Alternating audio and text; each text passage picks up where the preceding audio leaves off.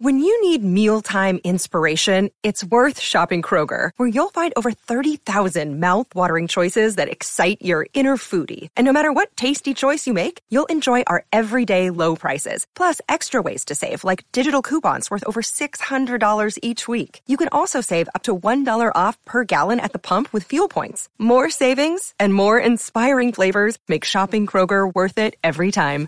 Kroger, fresh for everyone. Fuel restrictions apply. Hi there, violinist. Thanks for coming across this week's episode of the Violin Podcast. Before we get to the episode, I want to say thank you to our new listeners and returning listeners. My goal is to provide as much value to you as possible to help you become a better violinist through interviews and other product recommendations. That being said, I do want to recommend a product today that I love to use with my beginner students, and that is the Bow Hold Buddy by Things 4 Strings. It's an amazing tool that helps fix straight pinkies and banana thumbs. Teachers, you know what I'm talking about with the banana thumbs. They're treacherous. They come in different colors and it's easy to install on your bow. It supports a curved pinky and also supports all fingers of the right hand. Please visit our website at violinpodcast.com slash products to learn more about the Bow Hold Buddy today. And you could also learn about the other products that we recommend on the Violin Podcast. Again, violinpodcast.com slash products. Welcome to the Violin Podcast, where we have conversations with violinists from around the world. I'm your host, Eric Mrugala. Thank you for joining us today. If you're new to the podcast, please be sure to hit the subscribe button so that way you get notified for when new episodes come out. My guest today is a violinist from Ottawa, Canada, who has studied with Itzhak Perlman, Pinchas Zukerman, and Anne-Sophie Mutter. He has won numerous awards and has created cross-collaborative projects bringing researchers, musicians, and doctors together. Please let me welcome Adrian Anantawan. Adrian, so nice to um, have you on the Violin Podcast. And I'm actually really honored that you're on the podcast today because um, you're just such an inspirational figure in the music world. How are you doing today? I'm all right. Thank you for having me, Eric. And then our personal connection is I used to do uh, some sectionals with the uh, Boston Phil Youth Orchestra, and I remember uh, doing Mahler 2 and and La Valse, and it was a lot of fun to to see you then and to see where you are now doing this wonderful podcast. Thank you so much. Yeah, I remember those days with the when we did have sectionals and when we were all in person. It feels like forever ago. Um, but yeah, I remember I remember that year that we had a lot of sectionals for those two pieces. and uh, for those of you who are not familiar with the uh, BPYO, it's an orchestra that's compilated of young musicians to um, undergrad music majors. So it's you have a wide variety of um, ages in that group. And I remember uh, I was stand partners with like a 14 year old violinist who was like went to NEC eventually. It was it was incredible how music is like that, especially in that group. But um, do you do you are you doing any sectionals right now? Like while we've been online and virtual, have you had any experience doing these uh, sectionals? So I currently chair the music department at Milton Academy and run an orchestral program there. And definitely sectionals are uh, a little bit of an art to try to unfold in a virtual setting. We've tried sure. using uh, cloud-based platforms like Soundtrap, for instance. The funny thing is, is that because we have so many people logging on, to like one Soundtrap project at the same time. I think we've overloaded their server and it just completely crashed. Oh, no kidding. So I, okay. I don't know if we broke the website or not, but that's sort of like what we've been trying to use. Uh, technology is sort of that intermediary, but the, the main thing is really just for everyone to continue finding a connection with one another and hopefully just find different ways that we can leverage these tools to uh, hear every voice and and also amplify their self-expression. Yeah, thank you. I think that's a great segue into the MI program because you're. Um, I read a little bit about the MI program, and I feel like it's still in its beta phase. You're still trying to work out the kinks and trying to still get it organized for like a, an official launch. I think 2022. Am I correct? So, uh, talk a little bit about the MI program and w- what what your goals are with it. Sure. The MI program stands for Music Inclusion Program, and this was a bit of a or it always has been a dream of mine ever since I made the segue into education. So I started off in more of the performance world after I finished my master's and decided that working with young people, especially, and and within the context of disability, would be so important to use my gifts in a way that really affected and transformed the world, just as much as music transformed my life as well. So I was up in Toronto, Canada, uh, about 2010 or so, and I was visiting a rehabilitation center that works with kids who have various disabilities and visited their music therapy department in particular. And they were using a piece of technology called the virtual music instrument. And this is essentially a computer based software that utilizes a webcam. And then in this sort of environment, uh, digital shapes can be created uh, so that when someone hits this shape in the screen or virtual or virtual shape, uh, it creates some type of musical sound. And this was great for uh, kids who didn't have a lot of flexibility in their muscles, for instance, uh, and they needed to like do some type of exercise. Say, for instance, like reaching to like the corner of a screen. If you put a musical shape up at that corner and it makes some type of musical sound, then it would add to that engagement and allow the student or the young kid to be motivated to continue trying to do that type of motion. Uh, so seeing tools like that really galvanized and encouraged me to think, well, what can we do to use technology like this in not only a therapeutic context, but also an educative and performance one, uh, point of view. So I ended up turning this into sort of a master's project, and I went down to Boston where I met you and, and studied education for a couple years, uh, researching various ways that technology like this could be unfolded within uh, school music curriculum. Uh, so I did a lot of the research, and that was really when the Dream for the Music Inclusion program started. And uh, at the same time, after I graduated, I uh, directed a program, uh, an El Sistema program in Boston uh, called the Conservatory Lab Charter School. And it was a musical program that really incorporated after school and in school musical instrument learning uh, to be able to not only build community, uh, create self agency for the students, but also just be part of a holistic education for a child.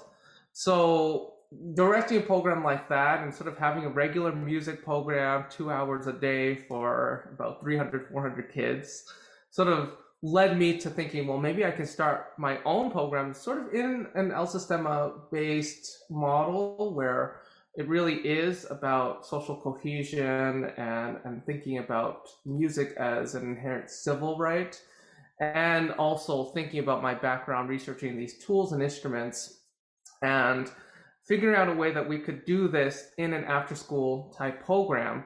Uh, so we started a couple years ago. I drafted a proposal uh, to sort of explore sort of the step zero to try to figure out what we could do to make this a reality. So I ended up partnering with a inclusion elementary school in Dorchester called the Henderson Inclusion School. About 30% of their kids are on an IEP, an individualized education program, uh, in order for them to access certain parts of their general uh, curriculum.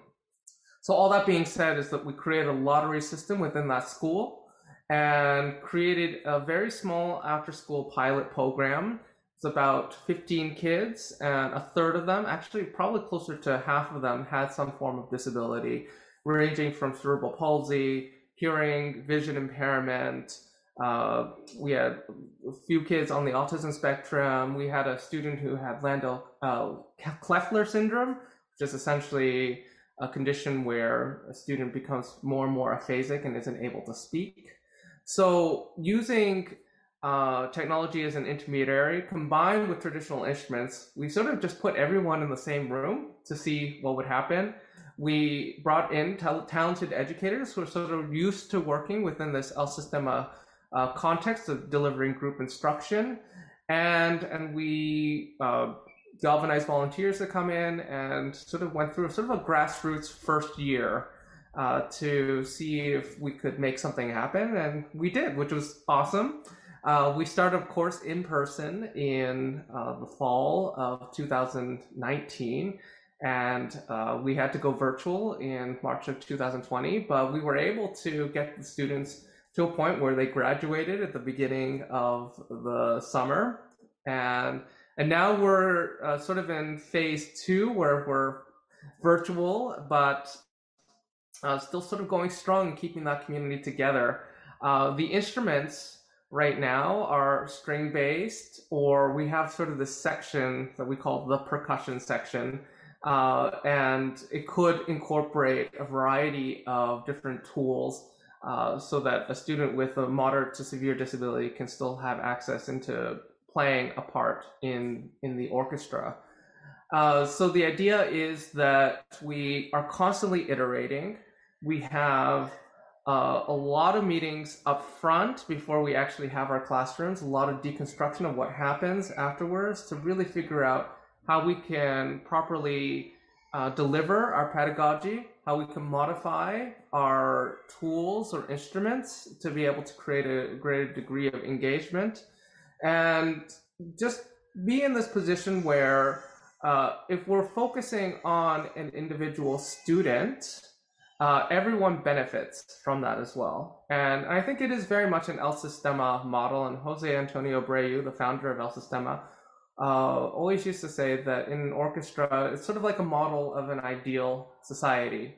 And the idea is that you can contribute more or you can contribute less based on whatever you have, but whatever you're giving is all that you can. So, say for instance, we have a child who has cerebral palsy is playing a couple notes uh, on the xylophone, for instance, as everyone's sort of working together. Those are integral parts of being able to create this cohesive harmony that I believe allows not only the participant in the MI program to feel like they matter and they have a voice, but at the same time, their collective voices come together and express something that is powerful uh, and sort of a, a, beacon for where we see society uh, can be when we incorporate diverse voices into our craft. So we're very fortunate to continue making it happen through this uh, pandemic. And, and yes, we are in sort of this phase where we really want to officially launch into some more uh, ambitious work and and we'll see what happens over the coming months. I'm very excited. I mean, enough said. We should just end the podcast right here. That's it.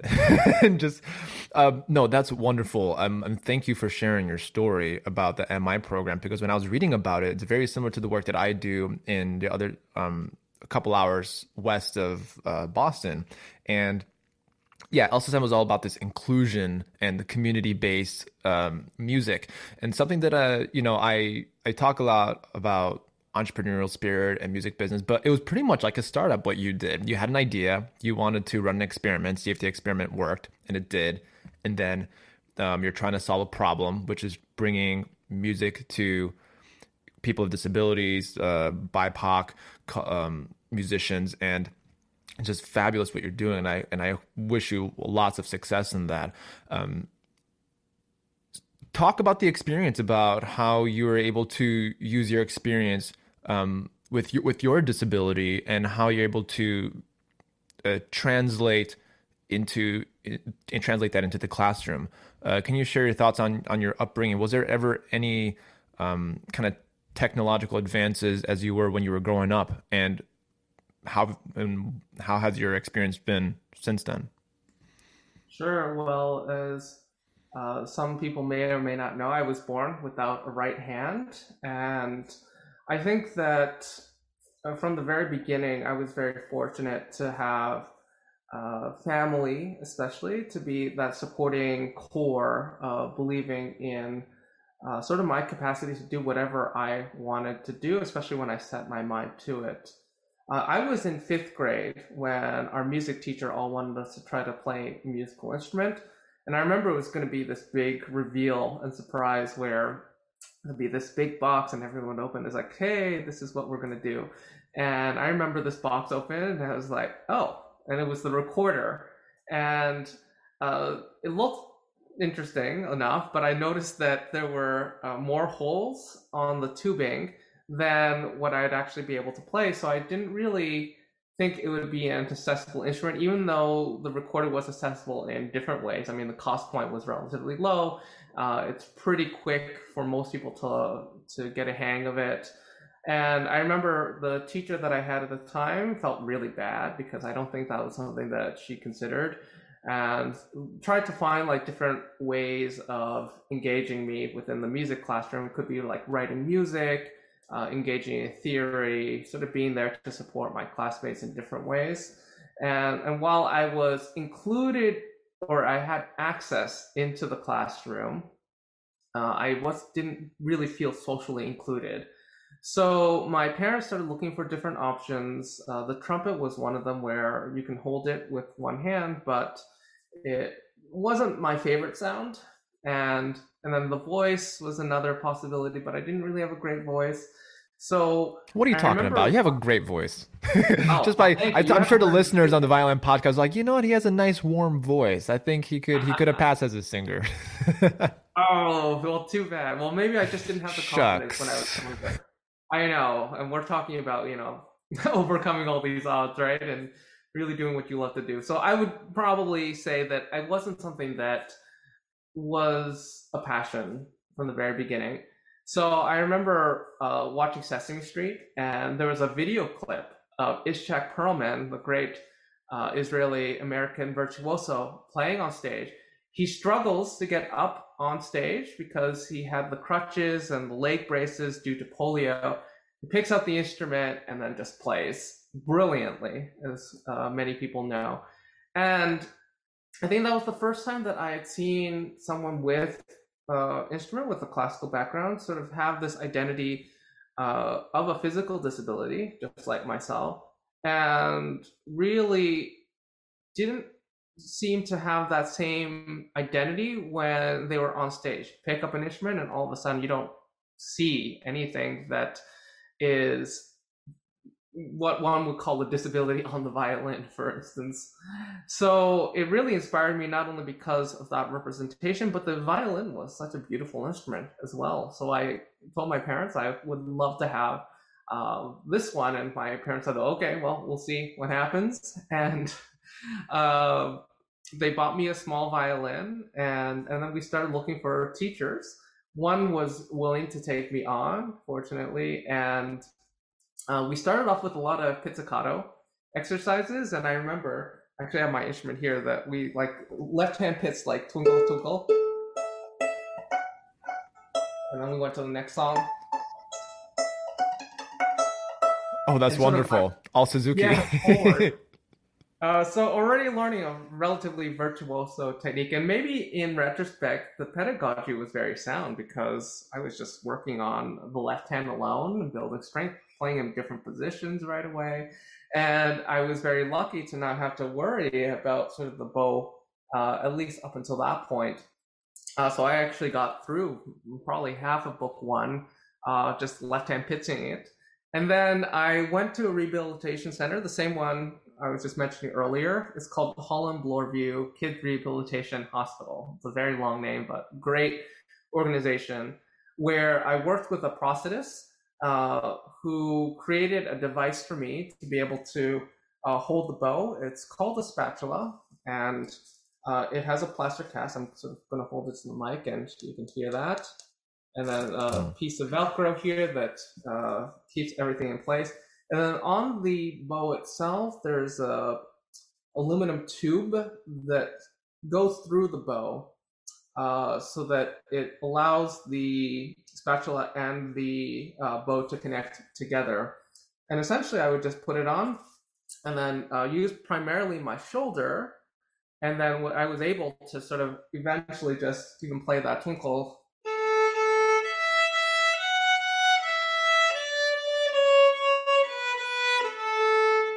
In a way that was just thrilling in a way because uh, I think I was very lucky. I already had the left hand relatively figured out, and just having a piece of music sort of come to life like that was a little bit of a miracle. And sometimes just having those initial moments of success can be galvanizing enough to sort of propel an entire journey on an instrument. Right. Uh, it was it was a it was a complete game changer as to what was possible.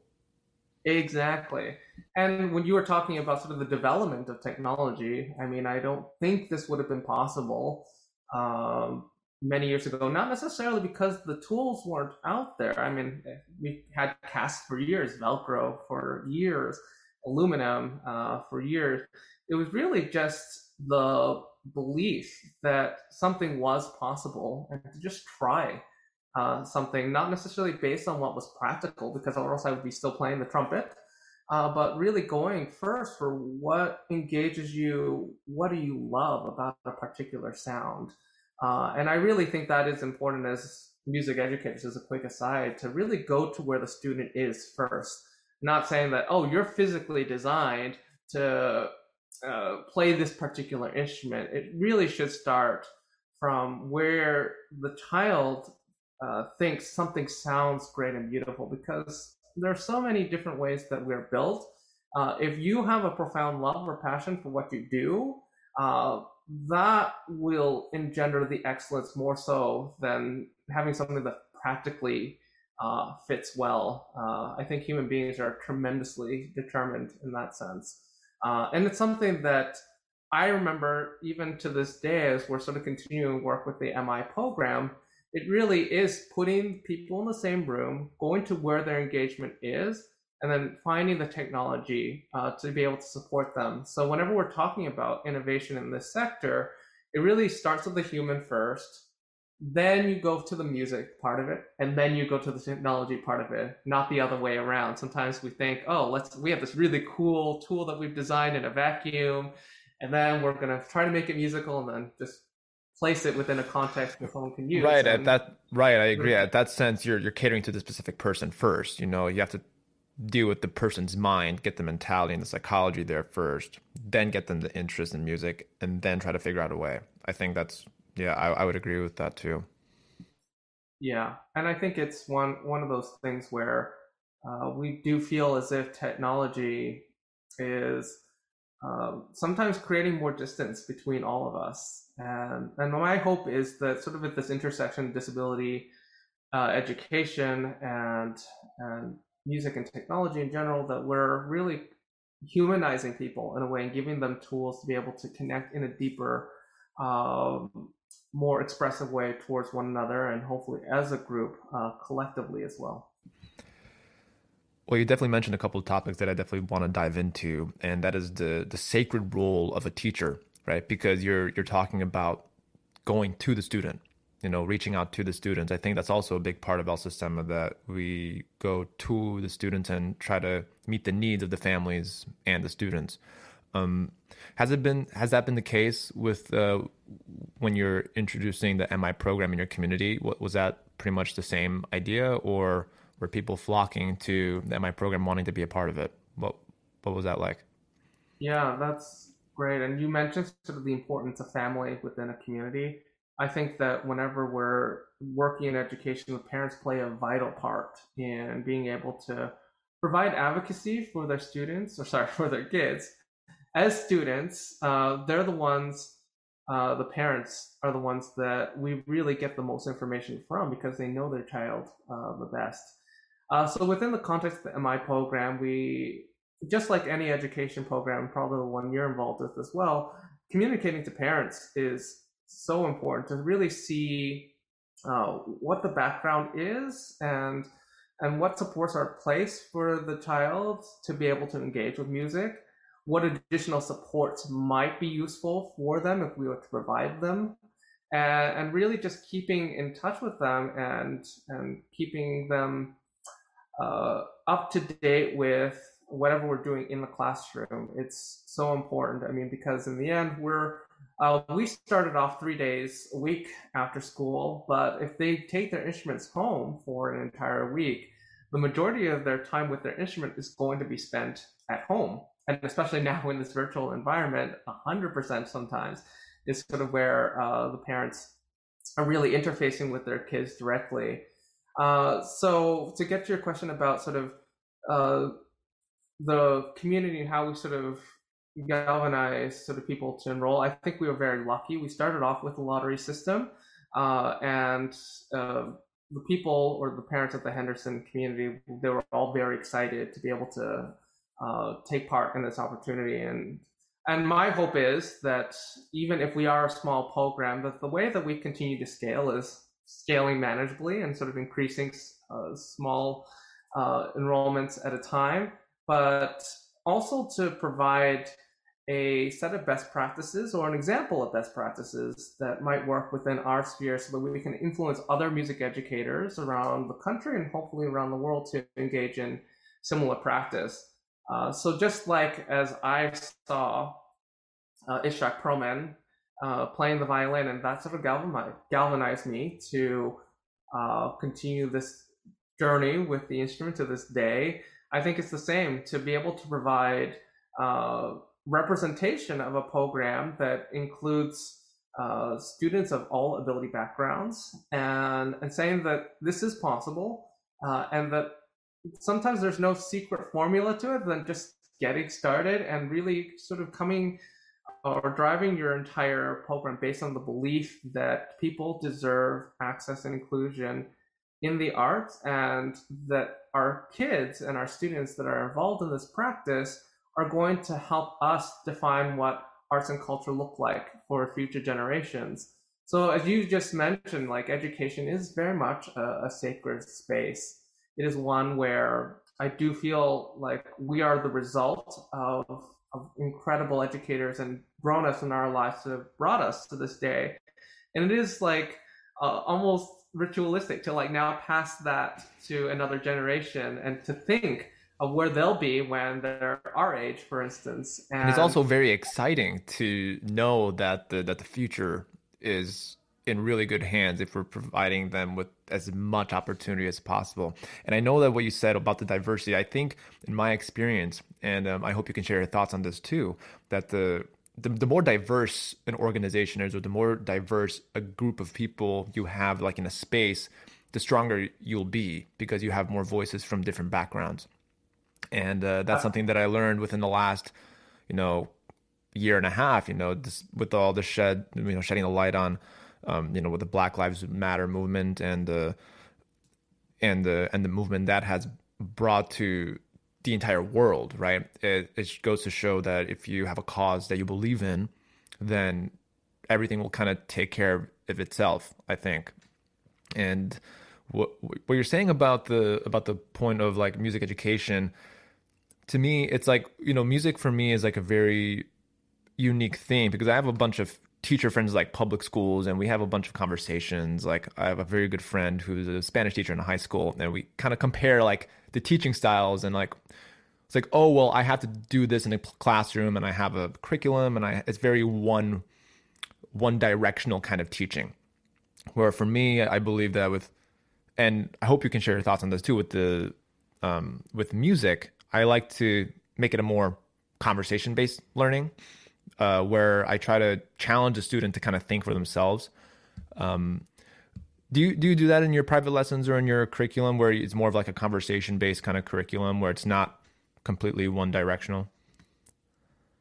Yeah, I think that uh, you're explaining the phenomenon of like teaching to a student versus teaching at a student. uh, right. I yeah, definitely. Yeah. I think that within a private lesson context, it's easier to sort of get that conversational aspect. I think in larger groups, uh, there is an art form to be able to be able to manage everyone's voices in a way that not only are you having sort of this give and take between every individual student, but the students are also connecting to each other and engaging in specific ways too. Uh, and especially in music education, it's all about communication and expressing your voice, whether it be through your instrument, whether it be verbally, whether it be uh, something that you write down. I think that uh, to do it within sort of like uh, larger environment requires a set of structures that um, have to be very thoughtful and, and planned out. by uh, an educator team or or even a single educator. So what we've done actually is uh, we leverage a system called Universal Design of Learning. It's uh, UDL for short. And this was a neuropsychological framework that was developed out of Harvard uh, by uh, David Rose, uh, who I had the honor of taking a few of his classes when I was a student there. And uh, the idea is that we can see learning in three distinct ways. Uh, it's in representation of learning, like your materials, for instance, it could be sheet music. Uh, we have various ways that a student can uh, express that type of learning. So it could be verbal, it could be written, could be musical. And then there are various ways that uh, students engage. Uh, and this is sort of the emotional aspect with uh, a piece of music, for instance, or the material at hand. So the idea is uh, within this sort of UDL design is that you have multiple modes of representation built in, multiple modes of expression, and then multiple modes of engagement. And the general philosophy is that it sort of works upon these sort of very um, distinct but also interconnected parts of the brain. And at the same time, it sort of speaks to uh, encompassing diversity from the ground up. Uh, if you attend to the margins, your gifted students, and then your students who uh, have specific challenges due to, for instance, a disability, uh, you're able to encompass everyone in between. Uh, so the idea is that you cannot teach to the average student because there is no average student. There's no like conglomerate of all these statistics, and then that's like dead center. Right. Because if you try to do that, you actually teach no one in the end. It's a mythical student. Yeah, uh, so I really if you if you if you try to care to everyone, you reach nobody. I think yeah. that's I guess it's that's, like music. It's like yeah. music, right? It's like if you try to create music that pleases everyone, it says nothing to any specific person. I agree. I think I think what you're also talking about with the UDL system, it's it's it's similar to multiple intelligence theory. Have you uh, you know about multiple intelligence? I I remember learning about it like like about ten years ago. And uh, um, for the audience who doesn't know what multiple intelligence is, is where um, you don't categor you know you don't categorize a student in like five or seven d- different learning aspects. You have that's good at math and science, one that's good in reading and writing, and then you have some um, then you have a student that's learning more so in like arts and culture as what you're describing too. I think it's um, I think it's impediment in you know violin education, music education that we just we continue to cater to the student, and uh, something that a mentor shared me, and I'm sure you can relate that if the first, if the student doesn't leave the classroom feeling successful, then we failed as teachers, and um, I think that's also why I said that like the role of a music educator and a violinist is such a sacred role because you want to make sure that you're providing a lot of value and a lot of good um, opportunities for the kids. Um, but speaking of violin, because I feel like we haven't talked about uh, violin except for you know your bow and the way you the way you hold your bow. But can you talk about the instrument that you play on because we haven't really talked about that yet? Yeah, sure. So I'm very fortunate here to have a relatively old instrument. Uh, it was built in 1820 by a French maker called Nick. Uh, sorry, I was going to say uh, Nicholas Vuillaume. It's uh, Jean Baptiste Vuillaume. I have to look in the label for Jean Baptiste Vuillaume. Yeah. Jean Baptiste Vuillaume. Oh my gosh, look at that. Um, Don't worry, we'll, yeah, we'll, the listeners and I will forgive you. It's okay. Thank you. Yes, so it has a one-piece back. Tiger stripes. It really uh, just gleams in in the light. Uh, Has a nice front. brownish varnish to it. Yeah, absolutely, and uh, it has a very um, how can I say sweet and sort of no string is dominant over another in, in a good way. It, like really provides like across the spectrum this really uh, nice roundness uh, to the sound. And, and I've been playing this for about Mm, I would say almost 10 years now. I was very lucky to find uh, uh, someone who owned this instrument who wanted it to be played, and I continue just developing a, a, relationship with it. Uh, it is, uh, as you sort of mentioned again, sort of this sacred sort of relationship that you have uh, that you want to be able to translate in a way that um, does some good in the world. So beautiful instrument, uh, beautiful music, and of course the human sort of interacts uh, in between. And yeah, I'm just lucky every single day to open the case and, and see a work of art uh, like this in front of me to motivate myself to play great music. Are the recordings on your website played on this Vuillaume? Yes. Yeah. Yes. So if you haven't listened to Adrian's playing, it is amazing. I was really just touched by your Brahms second sonata recording. Mm. It's just you have this one you you just maximize every decibel of sound out of your instrument. Um, can you, t- since you have a very specific technique, can you talk a little bit of how you approach sound because it's very not a traditional way in which you do, um, do otherwise, you know, with person with two hands. Yeah, so I'm just going to put on my spatula here, if you can hear that, uh, and just sort of demonstrate as I'm looking at the instrument. So, like, I can never draw a straight bow because I don't have a wrist. And uh, what ends up happening is at the extremes of the bow, uh, for instance, if I'm like near the tip, uh, right here, or near the frog, I'll play the same thing. Uh, those are not straight bows at all. And right. I found that instead of sort of treating this as an impediment, uh, to sort of use sort of those nether regions of the uh, bow to create certain types of color. So if you have a, a bit of a crooked bow that sort of goes over the fingerboard,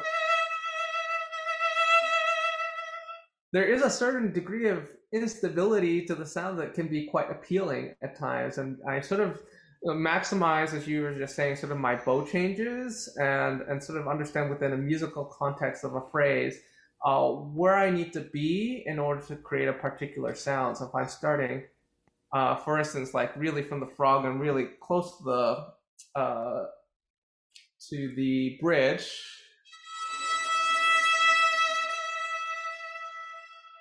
And then sort of fade out uh, to the tip. That's sort of one type of sound. So it's really understanding the mechanics of the bow and mechanics of myself, and then interfacing that with musical ideas. That's so important to me when you just played um, that third position E, it sounded like a beautiful shimmer. If I close my eyes and hear that, and I'm sure the audio, the the listeners can resonate this with me, I, I would never have thought that you know you you had the the spatula on on your bow. Um, is is it and I, I just want to ask because I'm curious. Um, do you use a lot of like your your shoulder? I mean, obviously you do, but like a lot of your lat muscles to kind of um, Im- implicate more weight onto the um, onto the bow because you, like you say, you don't have a wrist. You can't really, what we say, press down or add pressure to any fingers. So, yeah, so that's interesting. It just goes to show that uh, sometimes the weight just comes from the natural sort of gravity and also just the the arm weight as well. There's less. Uh, you would think there would be less nuance if you can't sort of use your fingers to sort of articulate uh, weight differences. But I just use a different muscle and I've just sensitized myself to be able to use a larger muscle in a more delicate way. And I think my teachers always said this to me is like the most important appendages that you have as a violinist are not your hands, but your ears and mm-hmm. using your ears to guide your sound. So I've spent a lifetime now uh, sort of developing a sense of where I believe my sound needs to be, and then using my technique and developing musculature and physicality that sort of reflects that. Um, so it's interesting because you would think that if you're using sort of less fine, uh, how can I say, fine motor uh, muscles, like your fingers, for instance, and just using your shoulder or your arm, that you would have a bit more of a um, unrefined sound, and I would say that that's only because of lack of imagination, at least on my end. okay. I would only just play mezzo forte, forte all the time. Uh, so, yeah, it takes time, and it also, uh, like getting back to education, requires uh, a certain type of pedagogy that allows um, me, for instance, really start from the high concepts first of where I want to be rather than trying to sort of level one, level two, level three. Start at level a million and then just work way back down. I've always found that even from a very young age, um, I had a I had a conductor back in high school who, um, God bless his soul, he's a um, music educator, retired high school conductor, and he talked about you know when you go to the Chicago Symphony because I was from I'm from Chicago, and you know when you go to the Chicago Symphony, anybody can play forte. It's when the orchestras play piano when it's really special, and you know from you, know, you practice something enough times where you you know you mastered that technique, right? And something that works for you may not work for something else for somebody else. And uh, I just find that interesting with the violin technique, even though they're like we've figured out like throughout 400 years or so of tradition of like how can I make a sound out of this wooden box? You know, we're still constantly evolving and trying to figure out what works and what doesn't through you know research and uh, technology. Um, now, I want to geek out with you a little bit because I know I mentioned Brahms and I love Brahms, but are there any other composers that you love playing um, besides like Brahms? I think I heard a, a, Tchaikovsky violin concerto recording. What are some of your um, some? What are some pieces that you really um, connect with? Sure. So I try to keep a, a wide range of, of pieces ongoing all the time. I think that my constants are always like the Bach sonatas and partitas. Those are always a, a great reflection, a mirror of where uh, I am in my life. And it's so interesting, like to play the same movement from like a Bach sonata, for instance, and and hear like something very different uh, just coming out of the instrument. Uh, I've been exploring uh, a lot of repertoire of composers from sort of a wider range of of backgrounds. Uh, female composers are super interesting for me to explore now. Amy Beach was uh, one that I explored a while back. Florence Price. Love Amy Beach. Amy Beach is great. Oh, yeah. Absolutely. Amanda Maier Röntgen, who's another sort of like contemporary of Mendelssohn. So like exploring that range of of classical music and I would like to be able to eventually explore as an artist at least musicians and composers who have backgrounds in disability as well. And i don't know how much is there that's sort of like sort of out in the open at least in the classical world when we talk about disability because i think there are obviously visual disabilities like everyone will see that i'm missing an arm for instance but there are a lot of invisible disabilities that are out there too. And i do feel like to a certain extent the classical music world is a little bit normalized under this idea that in order to be excellent, you have to be like everyone else. And this is a grand generalization, of course, because there are always exceptions. But I do wonder to what extent there are like high performing artists who are working in the major symphony orchestras that actually do have a disability, but you just don't know because they don't really centralize that in their identity. And it's the same with me too. It's one of those things where it's like, I don't want to be considered disabled as like sort of a special pity case. Yet at the same time, how do I leverage this identity in a way that actually provoke or provides a unique vantage point or a way of seeing the world that also encompasses this idea of excellence. Uh, so I would love to be able to start exploring composers and really just sort of seeing around the classical music world where sort of disability lies uh, within the framework of our identities because as we were just talking about before we're really engaged now more than ever in dei work of like really uh, thinking about ways that we provide access and inclusion for people of diverse uh, ethnic racial backgrounds social economic status and i think included in this conversation needs to be one of disability uh, because when, as you were just saying before, the more that we really sort of fold into sort of our general idea of like what it means to be different, the more that we understand our common bonds of what it means to be human. Yeah, I, I, I think I resonate with what you're saying. There, you know, the because of the Black Lives Matter movement, we are emphasizing more the BIPOC composers and performance performers, and this is just the beginning, and we hope to continue this trend. And um, you know, hopefully that we can continue shedding light on composers and musicians with disabilities. And if um, if you're listening to the Violin Podcast, you know we love to hear your thoughts. Um, please visit our website to contact us if you know of any uh, composers or any kind of research articles that you you have found through your own research or something that you've heard just by passing or having a conversation. Um, you know, the Violin, Violin podcast is just a platform where we just begin the conversation and then we continue to extend that work um, in into the music world. So, um, Adrian, it's such it's been such a pleasure I uh, talking to you, and I don't want to take more of your time, but uh, for someone who's listening to the Violin podcast, say that they feel they they're having some limiting beliefs on starting an instrument or um, you know we're also at a time where you know our listenership is about to enter college and we're going into some uncharted territories with the with with what's going on with the pandemic can you offer some advice to anybody who's listening um, on your role as an artist and as a violinist today so I think that when we think about classical music and sort of violin playing in particular, uh, we need to do a better job of really defining what talent is. Uh, because I think that a lot of the times we think talent uh, and like playing a complex instrument like the violin, these are sort of necessary sort of intersections that you need in order to uh, do something excellent with such a simple, deceptively simple, but very complex instrument. So for me, talent is not about like how you're built. Some people say, "Oh, you have the the reflexes or the violin, or you have like the brain and like the mental capacity to be able to do something complicated like the violin."